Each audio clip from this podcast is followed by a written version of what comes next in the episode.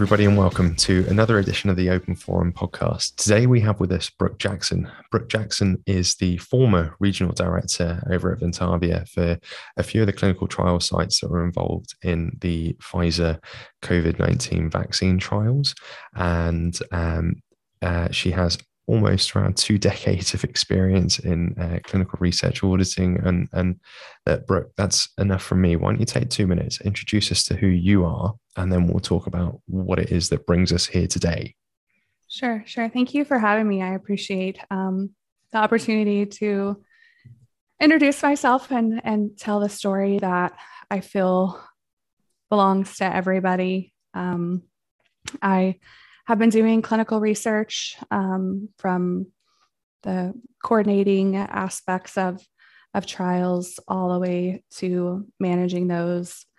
I've been a director of operations for a, a small site management organization. I did that for several years. And really, when um, when I left that last position, was looking for something more that would keep me home uh, a little a little more often and less travel. And so I started looking for another position and found um, one in my area in the Dallas Fort Worth, Texas area, and applied and was pretty much Im- uh, immediately offered the position. And that's um, kind of where we'll start, I guess, um, with my time at Ventavia Research Group. So Ventavia Research Group is a just what I what I mentioned a moment ago, a clinical research organization. Um, that's that's how they define themselves, but I would I would characterize them more as a site management organization. So what they'll do is contract with either a clinical research organization, a CRO, or a contract organization, really. And um, those um, contract research organizations are the ones typically that will contract with big pharma companies. And Ventavia was hired to manage Pfizer's pivotal phase three trial back in the, the fall of 2020. Yeah. And it's um, that obviously that, that brings us to this conversation here today. Um, mm-hmm. As uh, some of you may know, some of you may not know, uh, Brook is the person that uh, blew the whistle essentially on some issues that were occurring over at Ventavia during the clinical trial period while you were there. And uh, these are things that were reported in the British Medical Journal and also substantiated by former colleagues of yours as well. Mm-hmm. And mm-hmm. Um, some of those things included um, data manipulation, unblinding of patients, adverse event uh, follow ups not being done, and some other issues with um, what would be considered not good laboratory practice. um, but right. yeah, so why don't you tell us a, a little bit about what it was that you saw that made you think, mm, I need to bring this up to someone, and then we'll talk about the process that happened after you bringing it up and uh, up to the time, uh, including the dismissal as well. Sure. So my time at Ventavia was was brief. I was only there in total 18 days.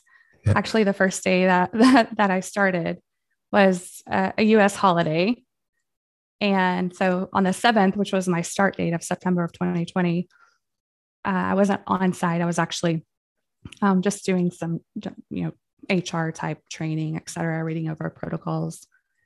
And so my first day on the job was a Tuesday, uh, the 8th of September. And I knew immediately when I walked in that it was going to be a challenge that I was that I was up for. You know, with like you mentioned, my years of experience, I was excited. I was ready to just dive into what what I needed to. So I, I did that um, with an open mind, knowing that in my job description that that little, little job description down at the very end where they tell you other job job duties, you know, as as described or as assigned rather Yeah, so, there'll be other little things that they sprinkle over the top of your work. Yeah, right. yeah. And that and that was fine. And so my first day, I just wanted to get an idea. I was at one of the um, one of the three locations that was participating in this particular study in the Pfizer uh, vaccine trial. And I wanted to just get, and I, sorry, that was my dog. That was my no dog. I apologize. two cats, so I'm used mm, to it. okay. Okay. So the first day, I really just wanted to get an idea for the the feel of the clinic. And uh, I was introduced to some of the staff members, the coordinators that you know see see the patients um, record their visit data et cetera. So really just to get acquainted with with the staff and the clinic flow. And so i chose just one of the the research coordinators to shadow that day. And the first thing that i watched her do was an informed consent of a new uh, patient that was interested in in participating in the study so we walk into an exam room and I sit down and, you know, obviously we had the patient's permission that that I be there. But I watched her initiate this informed consent process and I really like to point out the fact that informed consent is not just a moment where a patient signs and dates their consent form. It is a process. It takes time. This was not a complicated study, but it it it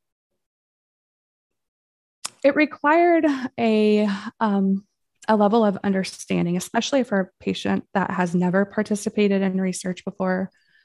You know, um, this was a novel vaccine. We were in the middle of a pandemic. Uh, so it just, um, and I, I can't remember exactly how many pages the informed consent was, but it was pretty lengthy. I want to say, you know, 30 plus pages of information Jeez. that has to, yeah, it was long. That has to be explained to the patient and, you know, them given an opportunity to ask questions.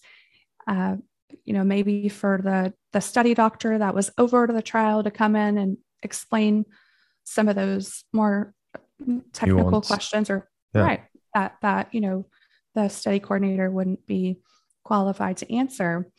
But when the patient um, was brought in and she started the informed consent, it, it, it wasn't a complete informed consent to me.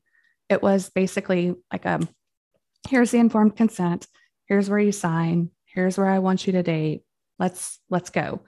They would frequently, I mean, every day that I was there, you know, be scheduling too many patients for the number of staff that we had.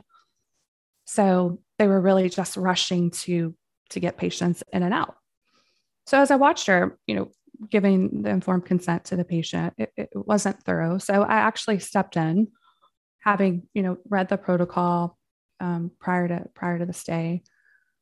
Knew um, I'd read read the informed consent, so I just stepped in and, and gave a proper informed consent. The patient went on to enroll into the study. And so that was really sorry, that was a really long answer, but that was the first thing that that I saw when I when I went in. One, how busy the clinic was, two, how understaffed we were, and and I guess three, the the lack of informed consent. Um, so I, I talked with the research coordinator about that you know informed consent to me is just it's so important it's it's the first thing that that we do when a patient enters uh, into a study and it's a, a process that continues at every turn yeah. we want to make sure that that patient is still informed that they still um, want to participate in the study and that goes again from before they enroll to the completion of, of the study. Okay.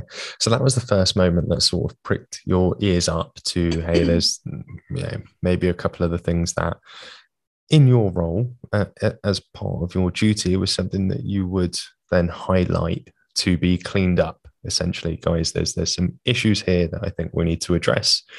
You'd pass that on and you guys would create some form of quality control to um, ensure that that's done adequately shall we say of course. right? Of course.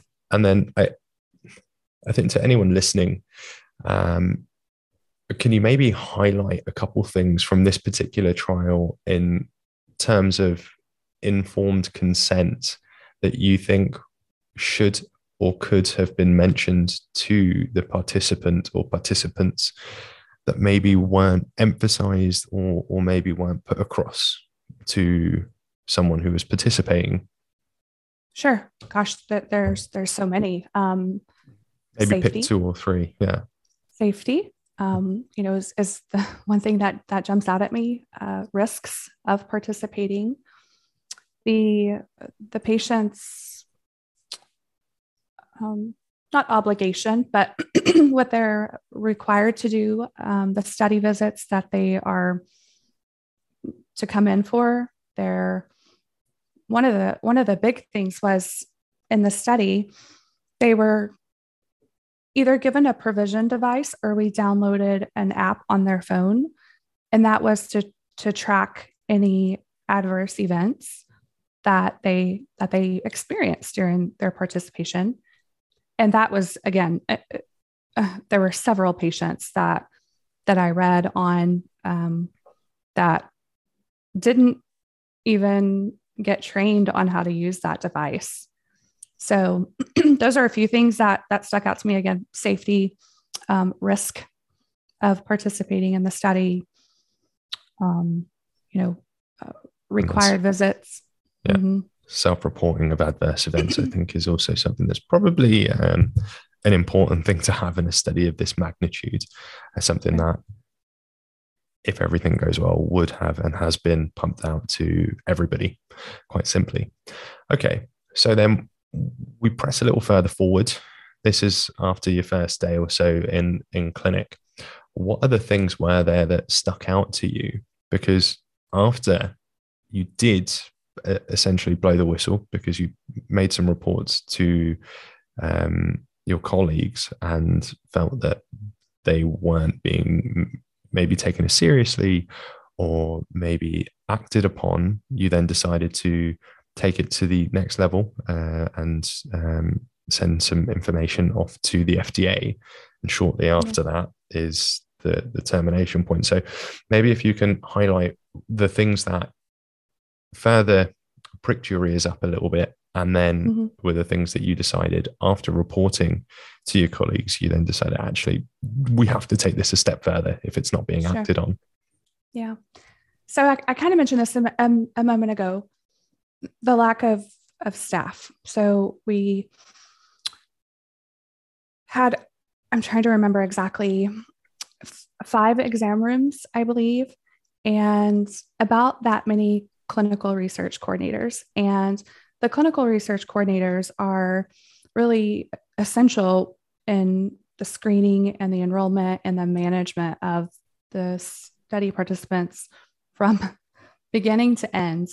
You know, this the principal investigator, the study doctor that's over the trial is really there to manage um, eligible manage the patient, but to review initially the eligibility criteria, to do um, you know those things that are out of our scope eh, um, like a physical exam for example or an assessment of a laboratory value or an adverse event.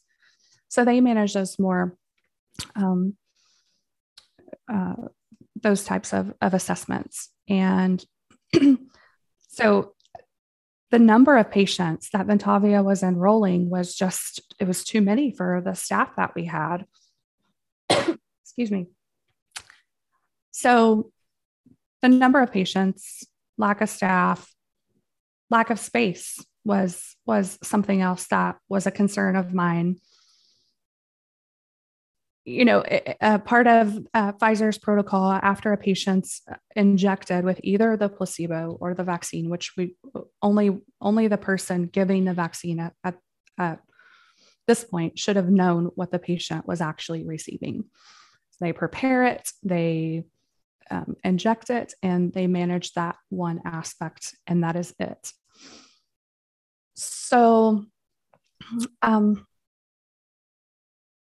this just it drives me crazy to even to, to go back and even think about this but because the, of the the space especially after a patient was vaccinated the the vaccinator would take the patient out of their exam room and put them wherever there was space for them to be our waiting rooms were typically full and the exam rooms were full and the, they would be put in put in the hallway with absolutely zero medical um, supervision. Yeah. Mm-hmm.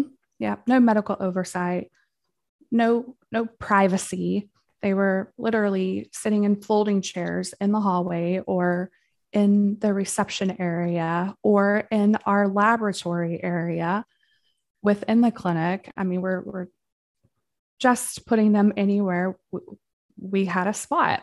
So to open up that exam room so the next patient that wanted to enroll could, you know, come on through seen. and yeah, take a yeah. seat and roll up the sleeve. Exactly. exactly. This seems more um, a massive protocol issue if there's no supervision. Um, but it does, in a way, feel like something that could have quite adequately been resolved on site without further um, uh, without need to go um, to the FDA, for example. Um, do, do, you know what I mean? It, it seems like something that, relatively speaking, they, they should have been able to do there, right? Yes. Yes. I, you know, I, I tried many times talking to the the members of our, our leadership team. It was myself, there was another regional director, we had a director of quality control, we had a, a director of operations, we had a um, um, two managing members and a CEO. So every morning at eight o'clock, we would have a meeting to discuss action items. Mm, I mean, it, it varied day to day. But on this call, we discussed these issues every single day. And they were very oh, I don't, I don't know how to how to describe it. Just I guess I would say supportive. You know, they would um, bring in other coordinators from other locations that weren't weren't as busy to help in certain circumstances. They would really push um, praise. You know, thank you guys so much. Be sure to thank your coordinators get them breakfast, get them lunch, get them dinner, you know, make sure um, that that they're staying on track and offering bonuses even for um, the extra time that they put in on top of any overtime that they would receive. But yeah, we talked about these issues every day, yeah. and they acknowledged them, and they were they were truly I, I am okay saying this because there were some things that Ventavia did well. Um, they they tried initially to bring in more people. They went um, uh, on a hiring um, frenzy, I guess. So they were trying to to bring in more people because they understood that they were just severely understaffed. So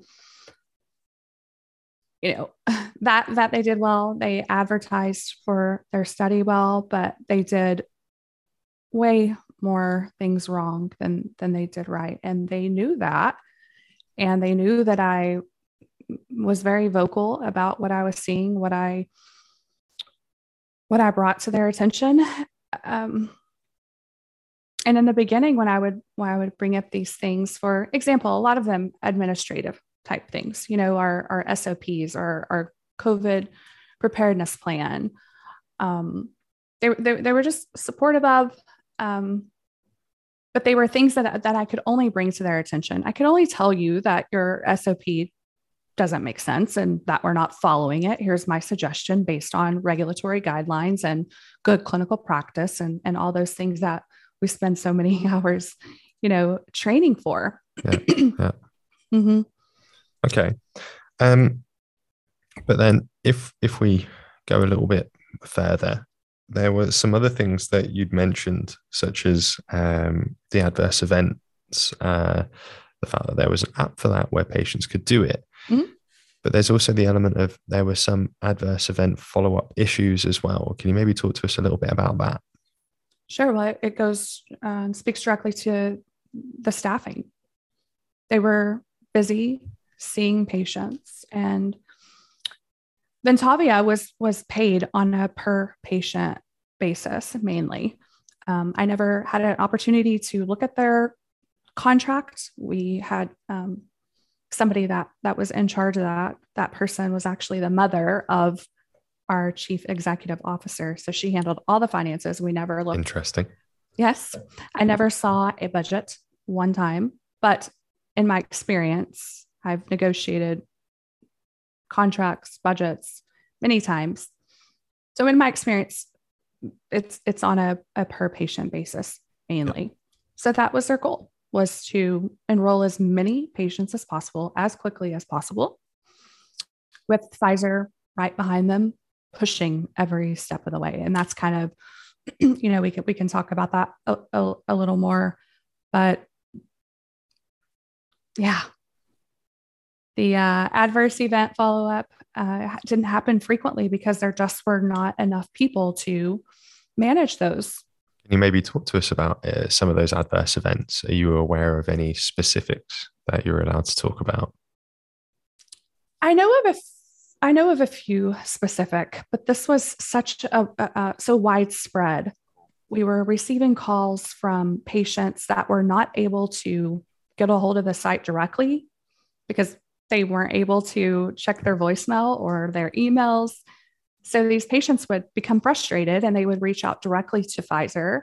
And then there was a Pfizer uh, employee that would email the site or call call the site and that's at that point when they would finally be managed or when we would receive emails directly from from icon or from pfizer begging for information or follow-up from adverse events and but even even serious adverse events. There was one that just sticks out in my mind um, so clearly and it was 11 days since the patient had reported a serious adverse event and not one time had the site reached out Oh. to speak to the patient. Yes. And I, I, I, don't, I don't I don't think it's necessary to go into into the details of of what what adverse events or what serious adverse events the point is is they were reported and some of them not but they were infrequently followed up on and i just can't even imagine how many were reported by the patient but not not captured Not followed up. site Yeah. and not followed up I mean, I'm totally with you there. As there's the um, the young girl who was part of the uh, trial uh, process, whose serious adverse event was noted as a normal adverse event, as stomach pain, despite the fact that she was then uh, wheelchair bound and unable to at times feed or clothe herself. So yeah you're speaking of of maddie De Garay. that's the one. And- yeah, yeah. Mhm. yeah and she was in in pfizer's pfizer in study Pfizer's and, trial. Yeah, and you're exactly right i can't i, I don't remember the the actual diagnosis but ba- basically stomach pain uh, is what I remember. functional Yeah. functional abdominal pain That was it. you know, yeah, from mhm. yeah yeah. So this this is for, for anyone listening. I think this is why there's so much importance on the reporting of both adverse and serious adverse events. You know, like you say, we don't need to speak into specifics of the one that you've mentioned, but to give an idea of one that's in the public domain, that that is one that has been noted and has been made public as a serious adverse event that was improperly reported, and th- there's no other two ways about it. right Another thing that you mentioned was there was some data manipulation going on as well. Are you able to speak to that? I think, sure um, yeah, yeah, we'll we'll go over that first. Yeah. So I would say around around the 14th of September, when I really had more of an opportunity to start the internal auditing process, is when a lot of the things started kind of making sense to me. And I, I was I, I was going through each of, of these charts, and some of the things that I found were again back to the informed consent, just missing signatures, missing dates, which is just sloppy, right? I mean that that that's what it is, sloppy. But as I as I was going through the chart further, I would notice that there would be missing blood pressure, um, missing temperatures, missing signatures on inclusion exclusion criteria which you know a patient when they're enrolling into a study per pfizer's protocol you had to meet specific criteria. You had to ensure that the patient um, qualified based on exactly exactly yeah. met every inclusion criteria and met none of the exclusion criteria and then you have to have a qualified medical professional sign off prior to uh, enrolling the participant in the study. So at that point, once that would be done, then they would be randomized and we would go from there. But looking through these charts, and there were hundreds of them. So this again was done at three three study sites. I was the director of, of two of those. One was in Keller, one was in Fort Worth, Texas, and the other was in Houston, Texas. So the, the second regional director was the one that was managing the the Fort Worth location, but the same problems existed there when I would um, audit or monitor the the second location of mine. I was finding the same thing. So informed consent errors, horrible uh, uh study assessments that were not being done, label uh, samples that were mislabeled. Just think there were so many things that were being done incorrectly. And as I was taking my findings, I was I was I was overwhelmed. and I've been doing this for a long time and it doesn't it it it does take a lot to overwhelm me, but I was just their patients were coming in and and follow-up visits needed to be done and we only had 5 coordinators and we needed 15. So I'm I'm taking these concerns directly to my my direct manager, which was the director of operations. And she was overwhelmed. I mean, she was doing the same thing that I was doing at one site, but at another site, because we were just trying to, you know, to catch up. And she told me very frequently, and I just got so tired of uh, so tired of hearing it, but put it on a list. Put your concerns down on a list and eventually we'll get to it. And so I started making this list and on the 20 the 25th of September, she, she calls me into this meeting and I, I get upset and I'm crying and she's just that, that's another story. But I told her I have 39 different concerns just on this just on this list that you told me to create. And it wasn't just 39 things that I found. These were 39 areas of concern and problems that I'd been finding, not just on one patient, but on the majority of patients. And it was speed and it was haste. It was a lack of experience. They were hiring people that were not qualified to be in the positions that they were in. And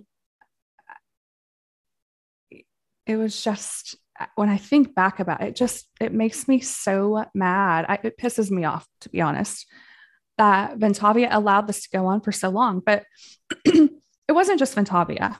Okay. So Icon had a responsibility here too, and as did Pfizer. They knew that there was missing data. They knew that these things were going on, and they did nothing about it except push Ventavia to enroll more, enroll more, enroll more.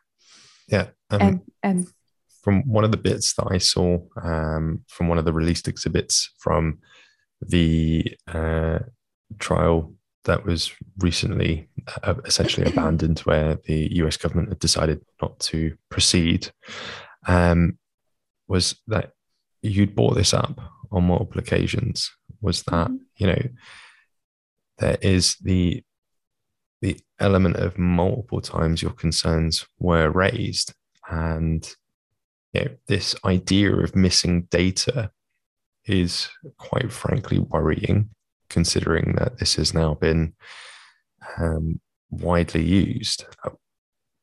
Aside from missing signatures or uh, blood pressure, was there any pertinent clinical data, uh, to your knowledge, that was missing? Sure. I mean, one thing that that happened it, it, happened on like just a few days after uh, so i would say around the 16th of september of 2020 when we're going through and auditing these charts and making our list but never determining what the root cause was. I mean I, I could tell you it was a lack of staff lack of training lack of experience. We never we never did anything about it. And on or around the 16th, it was discovered that the randomization scheme was being placed in every participant's chart, their file. And what that does is unblind the patient to anybody who looks at that information. So, again, the only person that should have known what the patient got in terms of the vaccination or the or placebo, placebo, was the person that was preparing and injecting. And when you unblind somebody, you know, I, have I've had to be very careful about talking about the safety, the efficacy, what unblinding does, because I'm not a lab coded scientist. That's been pointed out multiple times, but I am an expert at what I do. And I know what unblinding does. And what it does is inject a bias and I always I, I, always try to find an example of a, of a way to help someone that doesn't understand clinical trials like I do understand what what that potential bias can can do. And that is you know for this particular trial if the patient um, gets their injection a week later 10 days later contacts the clinical trial site and says i'm sick. What do i do? Well we talk to the physician. And the physician opens up the chart and they're looking through the chart and they see this patient got the vaccine. We know the vaccine, we've been told that the vaccine works really well. So it's unlikely that that patient has COVID. It's probably just something else viral. We don't need to test him or her. And so they he doesn't, he or she doesn't. The doctor does not test because they know that patient got the vaccine and they think that it's working. But the patient actually does have COVID, let's just say. So that patient has been vaccinated, gets a, an infection, a COVID infection, but we never test. So we never know. So it's never reported. So that speaks to the overall one efficacy but also the safety. What if that illness had nothing to do with, you know, the symptoms of COVID, but rather the symptoms of the injection? So that's kind of just an example of what unblinding actually or unmasking some some people refer to it as what it does to you know the integrity of the overall study and the unblinding happened in every single one of the enrolled participants from the beginning of enrollment through the middle of September. When that was realized, I'm sorry, did you have a question? No, go, go, go. When that was realized, the very next morning, this was on the 17th, I'm, I'm for sure about that date. During our morning call, I made the recommendation that Ventavia immediately stop enrolling into the study. We were putting patient um, safety didn't matter. It mattered to me. So I said, we have got to stop enrolling patients into the study until we are able to get a full understanding of exactly what we are doing and what we've done. Per Pfizer's own protocol, when someone is unblinded in the study, they should have immediately stopped enrolling and contacted Pfizer. We didn't do that we realized that we had unblinded every single participant potentially. I'm not saying everyone was unblinded, but people that had access to the randomization scheme had access to the patients and therefore the data should should not have been used in their overall analysis of the study. So in, instead of doing that, instead of contacting Pfizer, they decided to d- come up with a message that we would give to Pfizer why we were going to pause enrollment or stop enrollment. That that message they wanted to be consistent through all throughout the all three study sites. Excuse me. And that message was to tell Pfizer that we were in the most perfect place, that we had met our bandwidth, that with the upcoming visit twos and visit threes, that we were in a perfect place to just kind of slow things down. And on top of that, they wanted to start bringing in friends and family members to go through these patient charts and take out that randomization scheme that was evidence that we had unblinded all of these these clinic patients all these patients so just to clarify, if a patient saw their file, they'd be able to know what way they were. Like you say, because it's a double blinded trial, the only persons that should have known was the one delivering the injection. But if they had something, be they in the placebo or in the intervention group, when the doctor, the physician, was going to review their file, the physician would also then be unblinded, right? Absolutely. Yeah. Yes. Now, and that just just to doubly clarify, in normal instances, that wouldn't be the case. The gold standard in research is for studies to be yeah. randomized, double yeah. blind, controlled. Yeah. And like like you mentioned, just to punctuate the point even further, the fact that the physician would then find out as they're reviewing the patient file rather than just seeing they got injection A versus injection B, they would then know, hey, okay, this is the community injection. So we know there might be some um, flu like symptoms following it, but it can't be COVID because it's super effective from our phase two.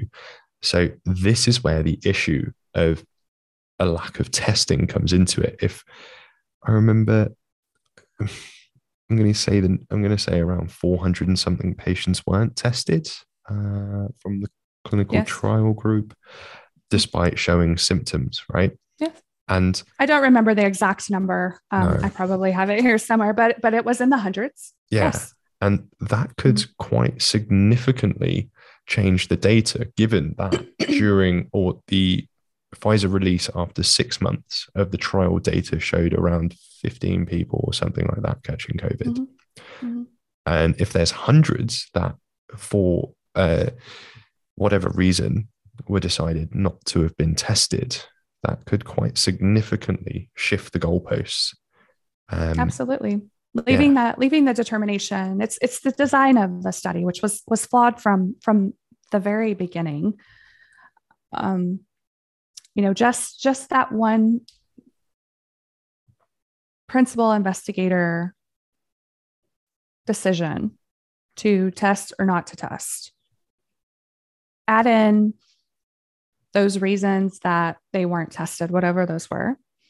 Now couple in unblinding of a thousand plus patients.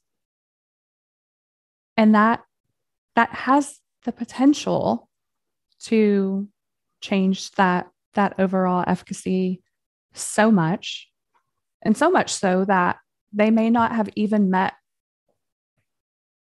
the required efficacy, which I, I, I believe it was 50%. Yeah, something like yeah. that from what I remember.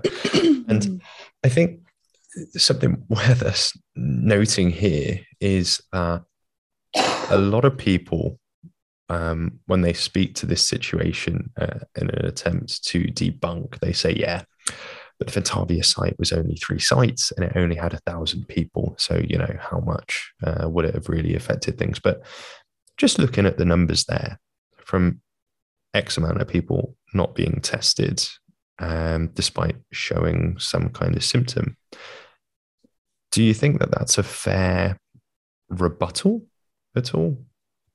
Absolutely not, because they don't understand. And it's, I, I don't mean to criticize anybody because, you know, looking at a trial that's enrolled 44,000 people, when you talk about such egregious conduct at just three, because it's just three and it's just a thousand out of 44. It it doesn't, you know, doesn't probably wash. seem like it doesn't. Right. But if you if you understand how they calculated their their efficacy and and how the trial was designed, it certainly matters. It matters so much. It was I mean, look look at the look at how how serious. I mean, it was a world a worldwide problem. It wasn't just, you know, in the state of Texas. It was everywhere. We were looking mm. at at rolling out this vaccine to millions and millions of people. At this and stage, at least point something billion. Yeah. Sure. Yeah. Yeah, but it, it, it, for me, understanding research like like I do, it warranted an inspection at least from the FDA when I made my complaint. I'm an expert, I'm credible.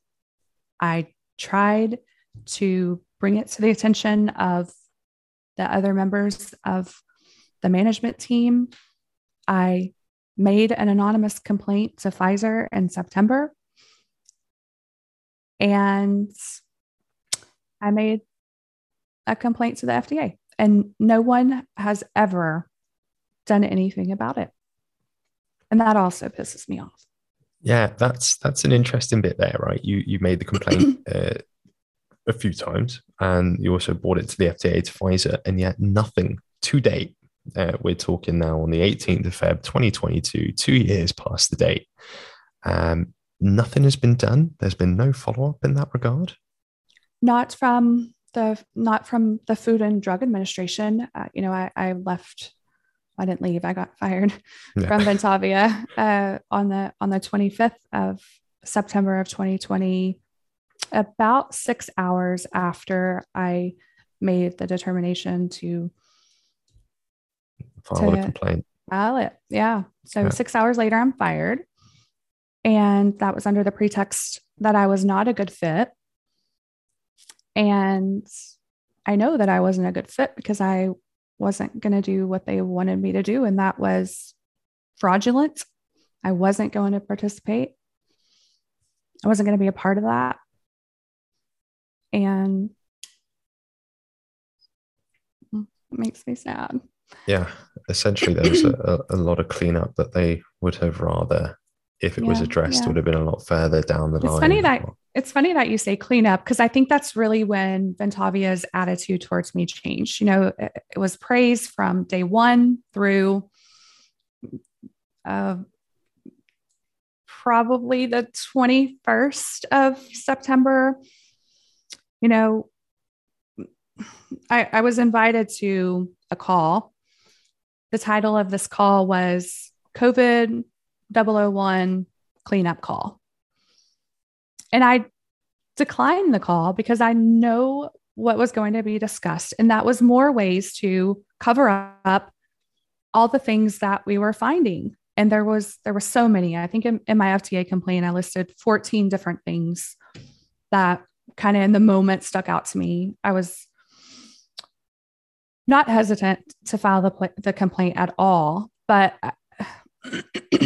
I were I was scared. I I I I really felt like at that point once i once i filed the complaint that i was going to lose my job i was actually worried uh, for good reason, obviously, but warned also from one of the site managers that that um, that I was speaking to one day. She said, "Brook, if you go forward with speaking out against Ventavia, they are going to fire you.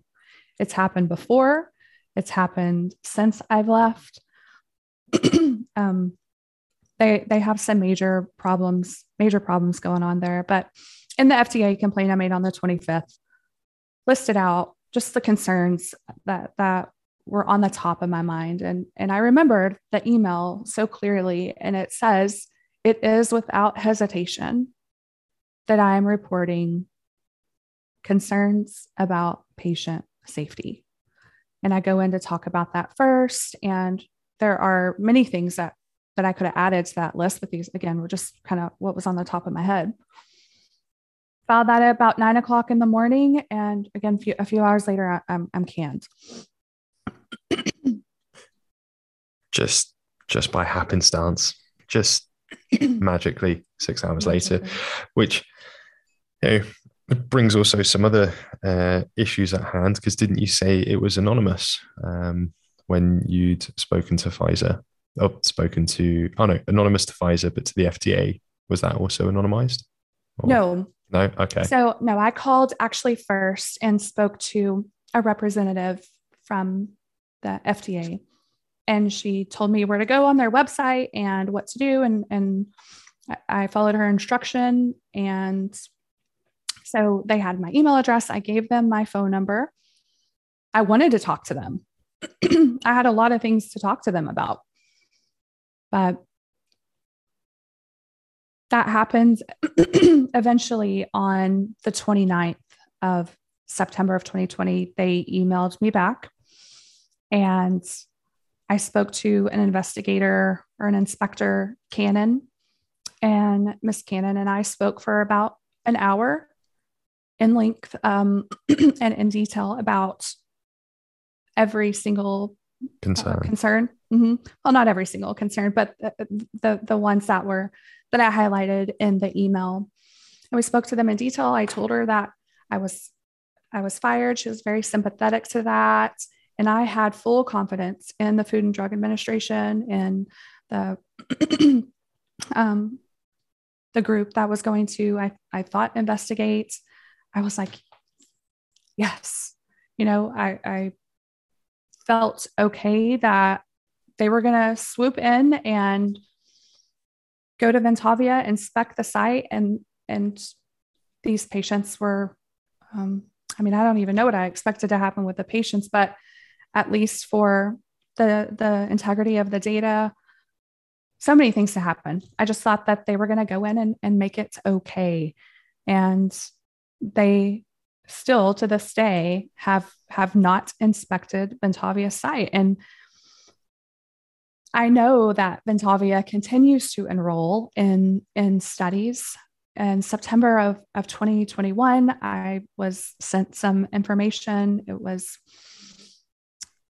given to me and I looked at this information. And as of September of 21, they were enrolling or um, in follow up in 40 different studies. And it's not just Pfizer's vaccine study that they're participating in, and every cohort, if you will, of adolescent patients, of children, of pregnant women, and I've seen all of that data, and it looks exactly the same as when I was there. They're not following up on adverse events. The principal investigator is not overseeing the clinical trial as he should because he's busy in the hospital system working and doing endoscopies. So he's very infrequently on site. So they're they're just continuing to do these studies, these so Rolling important same studies. tricks. Yeah. Uh, same tricks, same crap data, same fraud in every single one of their studies. And the FDA is allowing this to continue. And I, I want to know when they're going to finally. Somebody has got to stop Ventavia from doing what they're doing. These people are are are in danger. Yeah, I mean, it's almost as if someone uh, uh, some people might think they even got rewarded for this kind of behavior as they got more studies out of Pfizer after the yeah. out of the back of this. Um, it, one th- one question that's sprung to mind a few times for myself, and I'm sure others have felt this as well. One, why has it taken so long for this to come out? And and two, why is it that, to the best of my knowledge, to date, you're probably the only person that's that's spoken up? Surely other people have seen this, and you've mentioned other colleagues have, have spoken to you about it. Mm-hmm. it's taken so long to come out. So after the, after the 25th, after I filed the the complaint with the FDA, I I wanted to give them an opportunity to do what they should have done and go into Ventavia and inspect the site. And when I saw that that wasn't going to happen, my attorney who was representing me for wrongful termination because Ventavia fired me for doing your job. Yeah. doing my job. Thank you. Yes. So I had I had that that um you know kind of just it was pending. I was I was speaking to an attorney about wrongful termination. but then he says I want you to I want you to talk to this other attorney. I think that this is so important and what they've done is so egregious that you have more than just a wrongful termination lawsuit. This is some uh, a, a vaccine that the government is going to pay for. These are government funds that are going to be used. And if you truly want an investigation to ensue and be done correctly, you need to have the help of the United States government. And there is an action that you can pursue a qui tam action, a lawsuit that I file on behalf of the United States government. So, after meeting with this attorney and telling him my story, they they were like, "Yes, this is this vaccine is misbranded. This vaccine is the data that's been used in this vaccine is fraudulent. You have all the receipts, you have the proof. I, I have I had everything that you I still have it. Not not on me. I've had to put it in different places because I'm I'm afraid, but yeah, I had I had everything to prove exactly what I needed to show. Um, everything for, to for back the up the claims that yes, you've made. Absolutely, yeah, yeah, you've got and not just evidence. me. It wasn't just me. It was also other other other employees at Ventavia that have come forward. There's five of us now. Okay. Wow. They will not come forward and speak publicly. I think that they're afraid. I think that they don't want to lose their jobs. And this is this has been tough. It's been it's been difficult for me to be the one that that's saying Pfizer's data is isn't what they say it is. It's um you're having to hard. bear the brunt of of any repercussions, any blowback. Mm-hmm. You're mm-hmm. having to be the face of it. I think you know that's important to note. Um, people are afraid reason- to lose their jobs and you did sure. lose your job as a result of it and now you've mm-hmm. mentioned that that you've had to disperse the information and and put it in other places because there's an element of fear. You're, you're scared.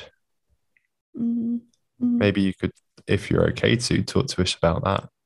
Yeah maybe maybe in a second i'll i'll talk to you about that. I um you know want to want to talk to your audience about why it took so long for for this information to come out. It wasn't because i was i i didn't come forward. I came forward each time each minute that i saw something going on that was nefarious. I i came forward. I had trust in a process um first the scientific one. I then trusted the regulatory agencies to do their job. I thought that the FDA was going to, and not that I, I'm just so naive that I think that there's not corruption in, in government and, and regulatory bodies, but I just had faith that the FDA was was going to go in and again and, and take care of this. And, and when they didn't, and and I I ended up deciding to file the the case I I did so knowing that once I filed it, it was going to immediately go under a seal and I would not be able to talk about it. I had to I had to think about that uh, as I knew we, you know, I mean, by this time it was, I don't know, November, and I knew emergency use authorization was coming. And so I, it was a tough decision to to to make to allow that to happen. But I just I was told that this was the way to to have it investigated, to have invest, uh, Ventavia investigated, not just Ventavia, but Icon and Pfizer because they're they're responsible as well. So when that case was filed, everything um, I couldn't talk about it anymore, and it went under seal initially for sixty days.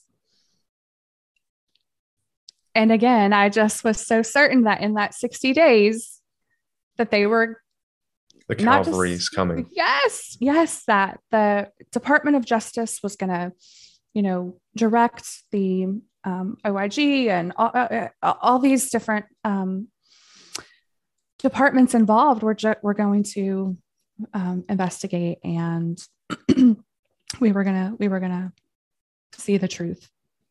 And after that initial 60 days, they requested an extension of six months. And I didn't want to give it, but I I was pressured to give it. I have email after email after email every single like every couple weeks, every month following up with these attorneys. I you know warned them that I wasn't going to be quiet forever.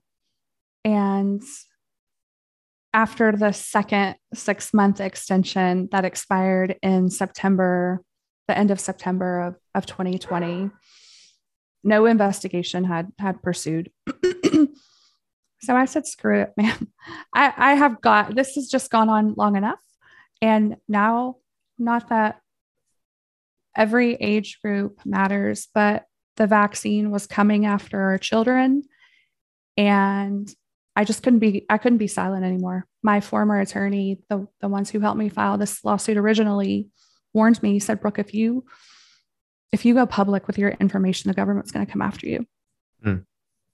And I said, well, let them come because I'm not going to be thought.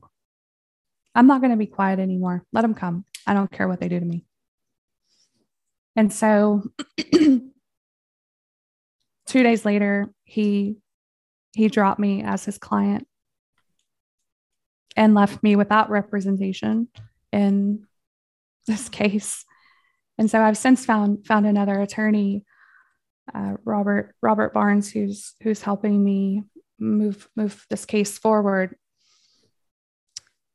But in you know that time, I, I, I knew that I couldn't um, I couldn't take my story, my information, my evidence to the mainstream media. So I took it to the British Medical Journal, and I knew the British Medical Journal was reputable.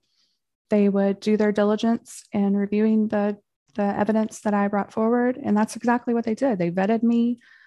There were weeks and weeks and weeks of them doing what they do best and then reporting on it. And so that story, that publication was out on November 2nd of 2021. Yeah.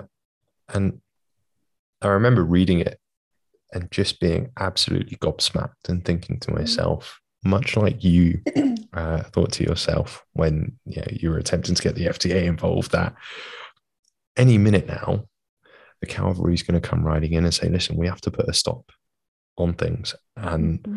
you know, look over this data and, and see if the concerns are valid and see what we need to do as a result of these things that have been brought up and brought to our attention because it it essentially reframes the whole clinical trial into a different light and it's not a very good light it's not a very flattering light for the for the it's clinical fraud. trial It's um, fraud. Yeah. Yeah. No two ways about it. There's not. No. No. So I think that that brings us to the to the next question. You had your lawyer who helped bring this case forward, then decide almost at the drop of a hat to drop you as a client. And then you're, you're now with Robert Barnes. And you've also mentioned the fact that, you know, you are afraid there is some fear there. Can you maybe talk to us a little bit about that? As I, I think people may initially think that that's just hyperbole, but for your lawyer to say, actually, you know, I'm gonna I'm gonna take two steps this way, and good luck on your journey, and for you to have to put your evidence that you've gathered in in separate spots in order to ensure that it's safe. It's a bit of a scary thought. It's something out of a movie almost.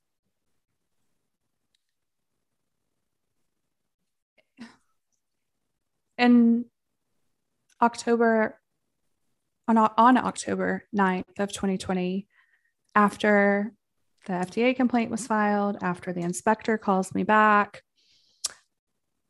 Pfizer actually called me back too. I'd made a couple of attempts from an unknown number to, to call them a, um, a few days prior, prior to my terminate, excuse me, prior to my termination to let them know what I what I was finding. And I never I never called Pfizer from my own personal cell phone. I never called them from the office. I always did so like at night at home. And the the calls I made were never answered and I never left a message and eventually, you know, just kind of gave up on on contacting them and getting a hold of them because I'd already decided to go to the FDA. So on the 26th, so the day after I'm fired from Ventavia, the person I was trying to reach at Pfizer does call me back and he calls me back on this number that um, belonged to my, my husband's work at the time. So it didn't like list your name um, when when you call. So I, I, you know, wasn't. I was I was pretty sure that they wouldn't be able to to find out who I was based on based on that that anonymous number, or they shouldn't have been able to. and when I talked to Arturo, who was the site liaison, he was a direct Pfizer employee. I did so anonymously. I didn't tell him my name. I didn't tell him what site I worked for. My conversation with him was brief, it was like 15 minutes. And that conversation pretty much mirrored what was in my FDA complaint. I went over briefly my, my main concerns, which were the patient safety, the falsification of data, the fabrication of data, and the unblinding, which which had the, the um, you know potential to do so much and um, did I mention adverse events, serious adverse events not being followed up on? So it was, but it was a quick call, is my point. And he asked me my name, and I, I just told him I, I am not I'm not going to give that information. I I'm just not. Take my anonymous complaint and and do what you got to do with it. Do what you're going to do. And so that was that. I never heard from Arturo again except um, on October 9th of 2020, on my personal cell phone, I started getting a call from an anonymous or like a number that I didn't have saved. It was, I didn't recognize it. And so the first time that that my phone rang and I see this number, I just clicked the red button and sent it to voicemail because I didn't I didn't know who it was. But they called right back. And I did the same thing. I just pressed the red button and hung up and didn't think anything of it until they called again. And I'm like, what in the hell? Like, who is call who's calling me? But my we were in the garage and uh, I was with my husband. We were playing darts, and he was like, just don't just don't answer it. So I didn't. Those three calls just back to back, repeated. And then I get a text message from that same number. I should have had this up already because I, I could read it to you directly. Fantastic.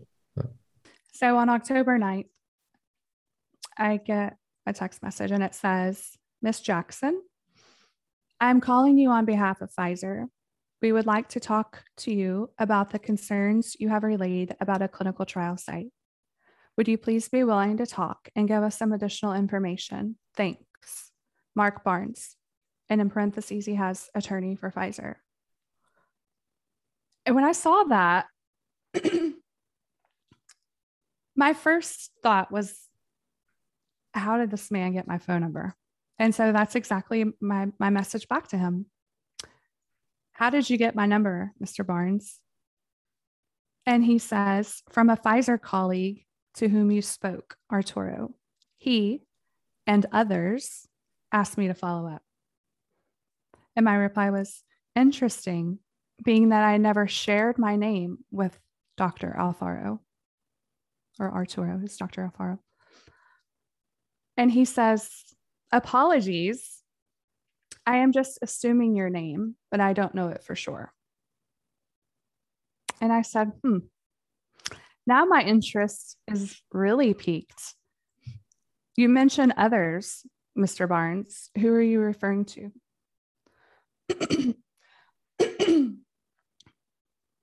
and he said,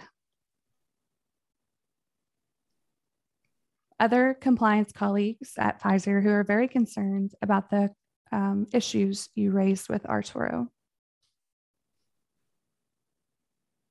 And he goes on to, would you please be willing to speak?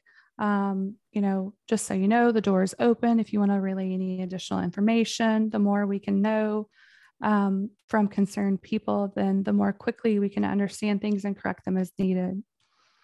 So one might look at this text message thread and think, well, it's just Pfizer. Innocent. Doing their right? diligent. Yeah, yeah, they're just doing their their job and their diligence and making sure that they're following up on a complaint. But for him to use my cell phone number as a way of contacting me, to know my name, for me to ask him, How did you get my, you know, how do you know my name? For him to just assume it is so it's scary. It it's scares unnerving. Me. Yeah. It is very unnerving. And the mention of others. Well, I don't know. Maybe maybe my mind shouldn't have gone there, but it's it certainly did. And there hasn't been a day that I have not looked over my shoulder and thought, what else is Pfizer capable of? No, I completely wholeheartedly mm-hmm. uh, un- understand that. And I mean, the the other thing is what's a lawyer doing asking what your concerns are? Surely that should be someone on on the same level as um, the uh, Arturo who's you know in charge in the the clinical sites or something like that because that's that's you know who it's relevant for. The fact how about you send me something uh, uh how about you send me a professional letter email and, and yeah. request a, a meeting? Um but again, I mean, it brings it brings up the question: who who gave Mark Barnes my phone number? Yeah. How did he get my cell phone number? Did he get it from Ventavia? Did he get it from the FDA? I, I, I really, I really have have got to got to find that out. I just, I now know who who Mark Barnes is, and a, um, from another podcast that I did with someone who used to work for the FBI. And I know that he's not a very nice person. He's been described as the cleanup guy. Not the kind of person you want phoning and texting you. Um. Mm-hmm. No. No. But I,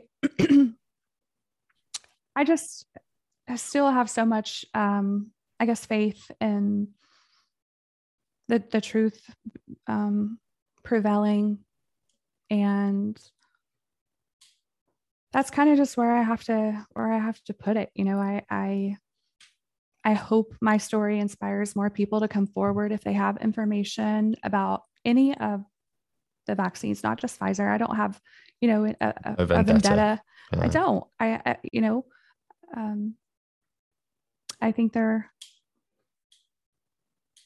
I, I, I look at the whole health, you know, even my career. I mean, it.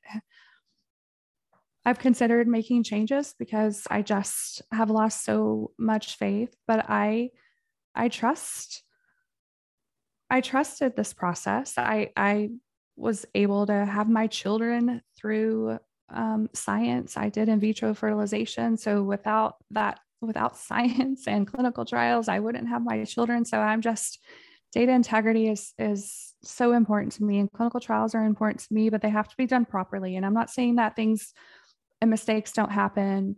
You know, there there are bad people out there, but you know there are good people out there too and ones that care about research and I, i'm one of those and i just want a couple things accountability and i don't know what this looks like yet but more regulatory oversight in clinical trials that has got to happen. It's got to happen. I think for me it's comforting that there are people like yourself that are there, that are involved in the clinical trials in some way or another, and um, in good conscience come forward with the information that they have. And that's no slight to anybody that hasn't. Um, everyone has their their reasons for what they do, and like you said, there are people with genuine fears, much like yourself. Sure, um, absolutely. Um, you know, there, there are reasons people don't step up to to say something one way or the other. So, uh, you know, I'm, I'm glad that you've decided not to step out. And like you say, you're a firm believer in in science and the scientific method. I think that's mm-hmm. also important to you know, emphasize here as you're involved in the scientific method. And if you weren't a believer in it, you wouldn't be there. You wouldn't be there doing what you're doing. And be that for your job or be that in the course of action that you've decided to take as a result of fraudulent data, as a result of a fraudulent clinical trial study, or yeah. So I, it's also encouraging that you've mentioned that there are other colleagues that are stepping up or mm-hmm. former colleagues that are stepping up to share their information as well. And because of people like yourself who have decided to take a massive leap of faith in coming forward, hopefully the truth will um, find its way out. You well, the thing there, the thing there is the truth is already there right? It's not just my words. No. and this is something that i kind of you know point out to people who you know talk, talk bad about you know the british medical journal and there's you know anti-vaxxers and and all of this nonsense. It wasn't me that the bmj is defending or you know it's not my information and my stuff. It's evidence that you know cannot be denied. These are internal documents. These are things that i handed over. So they're reporting on a story period not on a person. My beliefs and are, are mine. And to be frank are, are the business of no one's um, except me. And that that's kind of been frustrating to watch. But you know I, I've i'm able to talk about you know things that i wasn't able to talk about so many months ago you know there was suppression of the BMJ story, censorship, fact checked, whatever you want to call it. but now I can I can speak to whoever I want, especially now that the seal has has been lifted. the United States government is declining to do anything about what I've alleged. And so I'm, with the help of Mr. Barnes, uh, Robert Barnes, not the Mark Barnes, no relation. Moving, no relation. No. Are are moving forward with this lawsuit. I I guess I'm not as confident as I well, I'm not I'm I, I don't know what I think. I guess I have good days and I have bad days. Some days I'm so sure that this information is is finally going to be dealt with appropriately. And then other days I'm like, man, I don't even want to live in this country anymore, but where would I go? yeah, it's true. It's all coming out. Eh? Uh, but I think to your your point of confident, not confident, it, it gave me uh, or maybe it gives you some comfort. Um, the Pfizer stakeholder brief that went out recently. I don't know if you've come across that at all. Yes, I have. Yeah, where they say that there might be some unfavorable data coming forward, which may affect the share prices and whatnot. So I, mm-hmm. I think in a way, whoever reads that, there's one way to interpret that, which is unfavorable data means that unfavorable exactly that unfavorable mm. data. So I think it's coming more to the fore, and you know, fingers crossed uh, that, that things go go in the right direction with this. Yeah, yeah. There there are many people, many groups of you know physicians and and and not that are are coming forward and I know with the the FDA lawsuit and the documents that are are coming out, you know, as, as part of that, as part of that suit are going to be helpful. I've had an opportunity to look at some of those document releases from the FDA from the 18th of January and the I believe it was the 31st of Jan 28th of January um, that that were released from the FDA.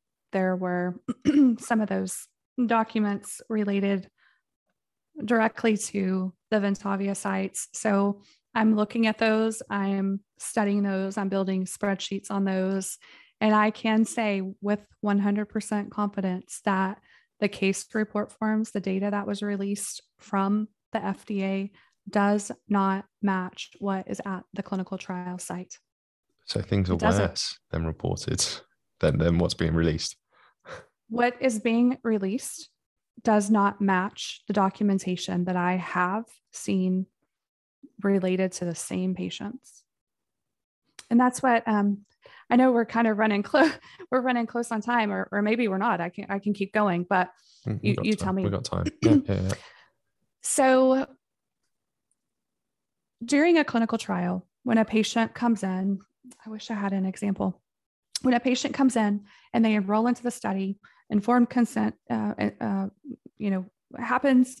And at that point, we start collecting demographics, height, weight, blood pressure, temperature, baseline um, data, right? Baseline, exactly. Baseline data.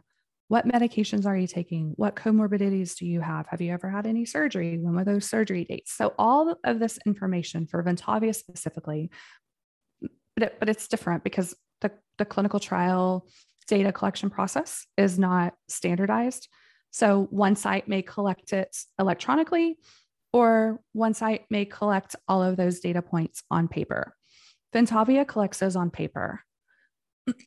so everything that happens during the clinical trial visit is, is written down. And then that written information is then transcribed electronically to an online platform or system for Pfizer. So, what happens after that data is entered into Pfizer's electronic data capture system? It's called EDC. Someone from either Pfizer or in this situation, ICON, should have come to the clinical trial site and looked at the paper and had up the electronic data capture system at the same time and looked at that blood pressure. And let's just say the blood pressure was 120 over 80 written down on Ventavia's source paperwork. Okay. Then they would look at Pfizer's electronic data capture system and look at the blood pressure that was manually entered there. Let's say, for example, instead of what was written 120 over 80, whoever entered it entered 120 over 08 instead. So 120 over 80s original. The coordinator, whoever enters it, it's 120 over 08. That data that's wrong in uh, Pfizer's electronic data capture system is queried. So then the coordinator would go back. She would, you know, look, or he would look at the source and say, oh, I, you know, I made a transcription error, correct it in the electronic data capture system and move on. So that that that's how Pfizer gets all of their data. They get it from what is entered into the system and what they query. So Pfizer has the capability to query any data point that's been captured um, at the study site level and and make it anything they want. Does that make sense? Yeah. Yeah, yeah, yeah, yeah. yeah. It, it gives them the opportunity to decide that post injection measurements are also going to be made. Uh, it gives them the ability to then query that information to um, set the data a particular way, perhaps. perhaps. Is is this the inference that, that we're going for here? Yes. Yes. Yeah. yeah. Yes. And so that's what, you know, when I was mentioning earlier, the the data that has been released uh, uh, from Pfizer's data set, from their electronic case report forms, I have copies of original site source that show different information. And I don't want to get into like exactly what that is because, you know, um, my attorney has that and, you know, we're, we're working on, you know, looking through all the data and it's, it's a long process. There's also an element but, of potentially biasing whoever sits in the jury and things like that. Someone could then use that to say, yeah, yeah, yeah no, I'm, I'm, no, I, I won't ask you to, to dive into specifics on that, but just the thought alone that that's a possibility is um, fascinating to say the least. yeah, and it's really, you know, I mean, I've talked to I've talked to so many people and, and physicians and even those that are familiar with with clinical trials in general don't understand a lot of them don't understand how the information is captured from from the site level and and how Pfizer actually gets that information but that that is that is how uh, for the Ventavia site specifically. Everything's written on paper then it's transcribed electronically into Pfizer's database. There should be a check uh, to make sure that that data matches. I guess that didn't happen because the data doesn't match not in not in every not in not in everything that I've looked at, but there are significant proportion. Would you say? Yes, and and the very the, maybe not even a a, um, a significant proportion because there hasn't been a lot of data released yet. But in just the very first patient that I happened to look at and and have actual information on, it was a serious serious adverse event. It was a serious adverse event that um, happens after the patient the patient was enrolled into the placebo group initially got both of the injections and was unblinded at the time that pfizer told them they should be and got the injection. And a few weeks later actually was hospitalized with um, hepatic injury. So um, I mean, that's that was the very first thing that that I looked at and that I saw. And as I'm going through these Pfizer electronic case report forms and and looking at what data I do have, um, then match. It doesn't match. And there was also in that in that same case report form you know, they have data managers and these data managers are, are looking through you know all these case report forms and and looking at terminology for example uh, diagnosis and there was even uh, in a in a query that was issued to the site for Ventavia to change the diagnosis that the patient was given. mm-hmm. Mm-hmm. So the patient was discharged with a diagnosis. That diagnosis was captured in Pfizer's electronic data capture system. And the data manager, in reviewing that information, asked the site to change the diagnosis. That's mm-hmm. that. It blows your mind, right? fraud yeah. flat out fraud. you know, I mean, I I have seen I'm not I'm not defending I'm not defending Pfizer or their data managers or, or Ventavia in any way. But that that that that has I've seen that before, you know, for there to be um, a clarification maybe or you know a change. But when you have a diagnosis as you're released from the hospital, it's just that that it, you just you just don't do that. Um, I'm not saying that I don't even know what I'm saying. I, I just, I, it, it is, there's something new every day that, that blows my mind. It really does. Shocks me.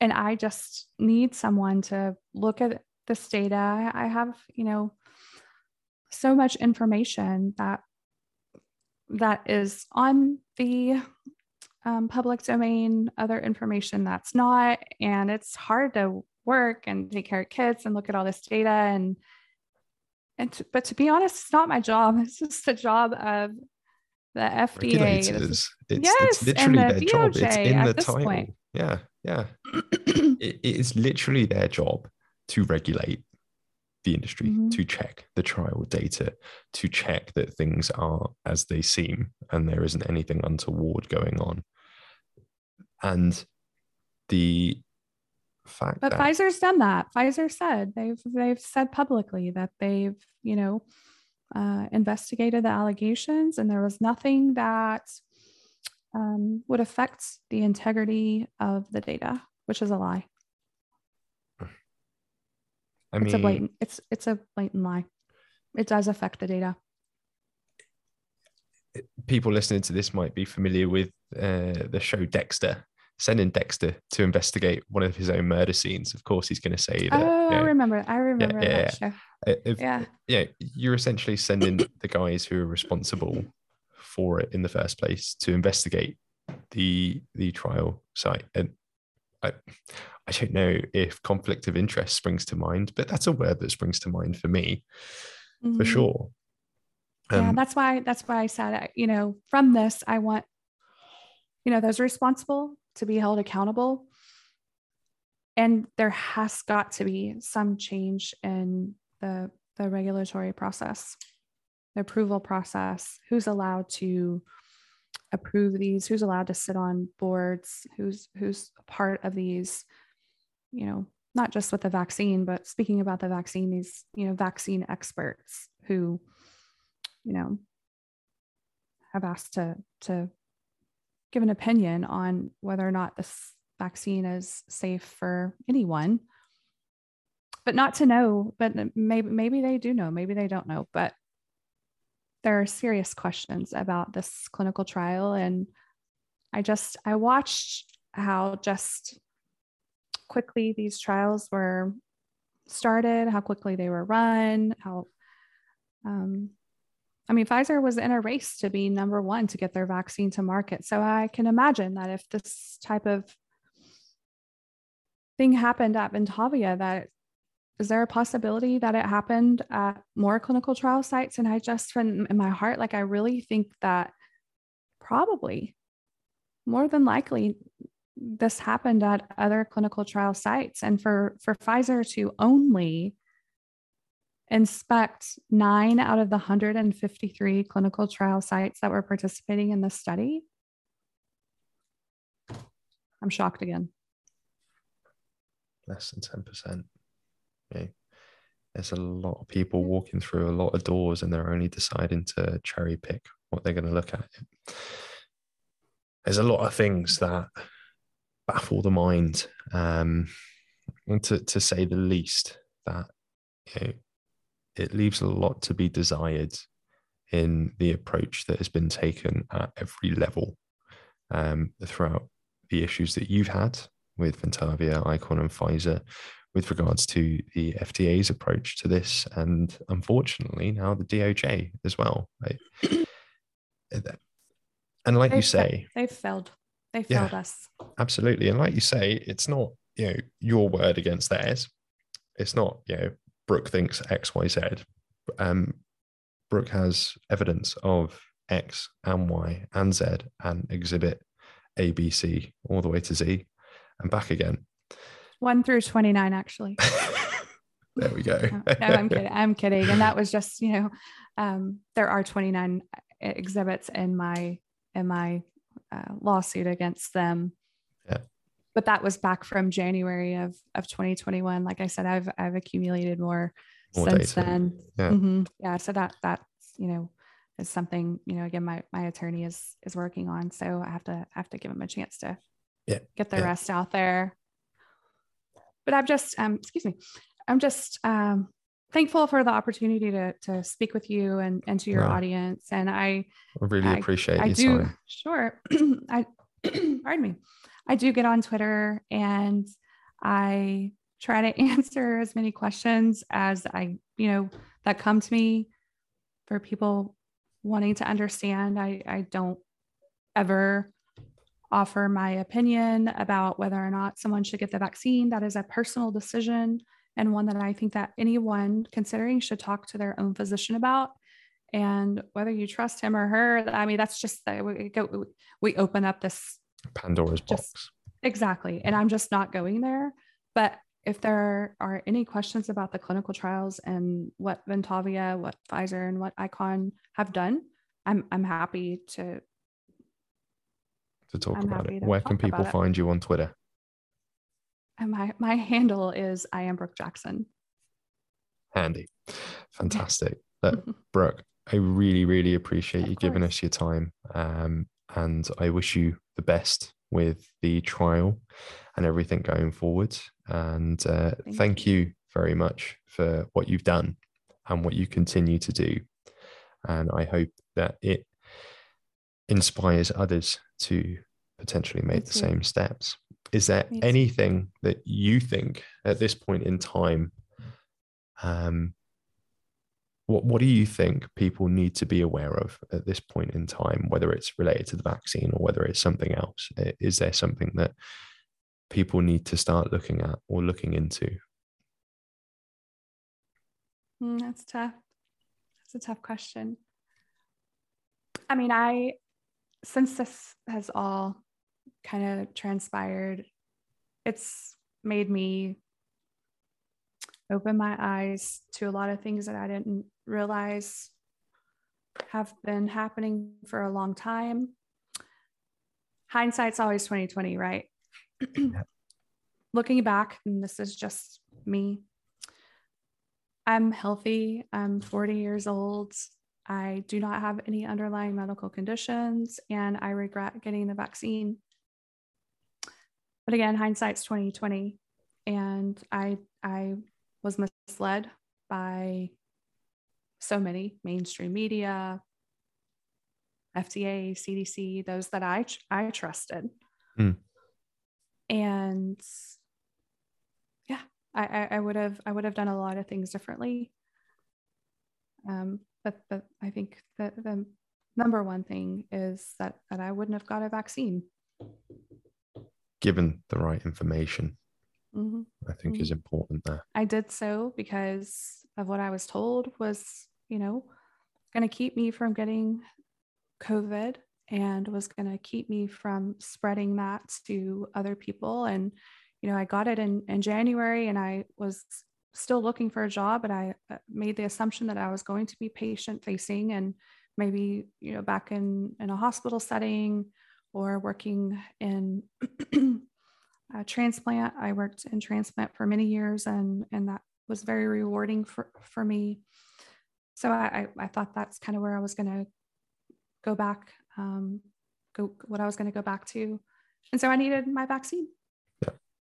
And that turns out to be not the case, and yeah, that's. I, I guess I'm going to have to really think about that and practice that answer because I just, again, I don't want people to to to to hear my story and and think that I'm for or against or one sided or the other. I really don't give a damn what people do. I just think that there needs to be full transparency. You need to have a, a, a an ability to make a, a, decision on your health that's, you know, I truthful. think hearing everything that you said and I think for myself, listening to what you said just there as well, your biggest thing isn't for or against. You've already said people should make an uh, people should speak to their physician. I think your your biggest thing is informed consent. Yes. Um, from from everything that I've heard about, is mm-hmm. informed consent. It's getting all the information one way or the other, and making the decision of what's best for you and potentially for those around you. Um, uh, and exactly, I agree with that. And I think for for myself as well, if there was a message that I'd want people to take away, it is inform yourself, speak to your doctor, get informed, and make the decision that's right for you, and try not to be coerced one way or the other. Don't let me coerce you into not doing it or doing it. Don't let you do that. Don't let anyone else. Get informed. And we can only mm-hmm. do that if the data is reliable. yes. But thank you very much. So there's really your advice. The time. Yeah. Data's not reli- data's not reliable. There's your answer.